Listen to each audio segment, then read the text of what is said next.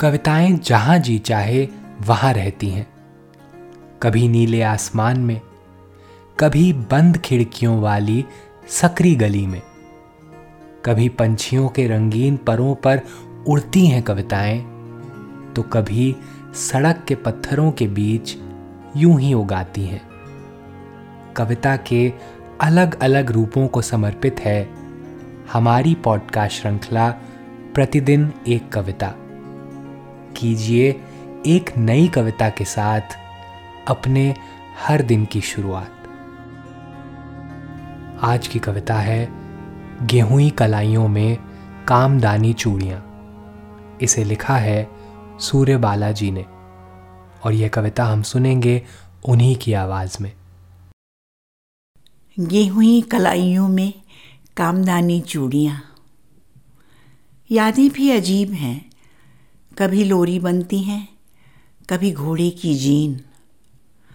ज़रा ऐड लगाते ही झालरदार इक्के के साथ सरपट भागती हैं।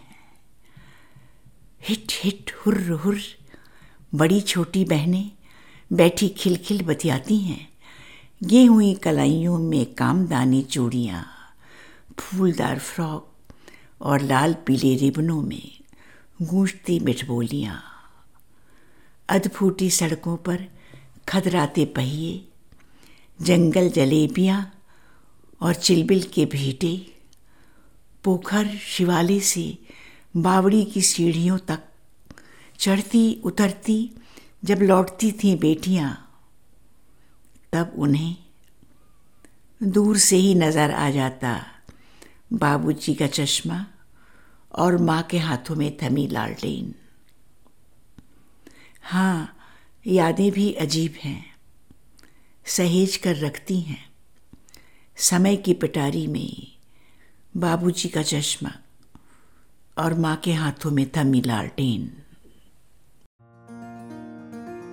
आज की कविता को आप पॉडकास्ट के शो नोट्स में पढ़ सकते हैं।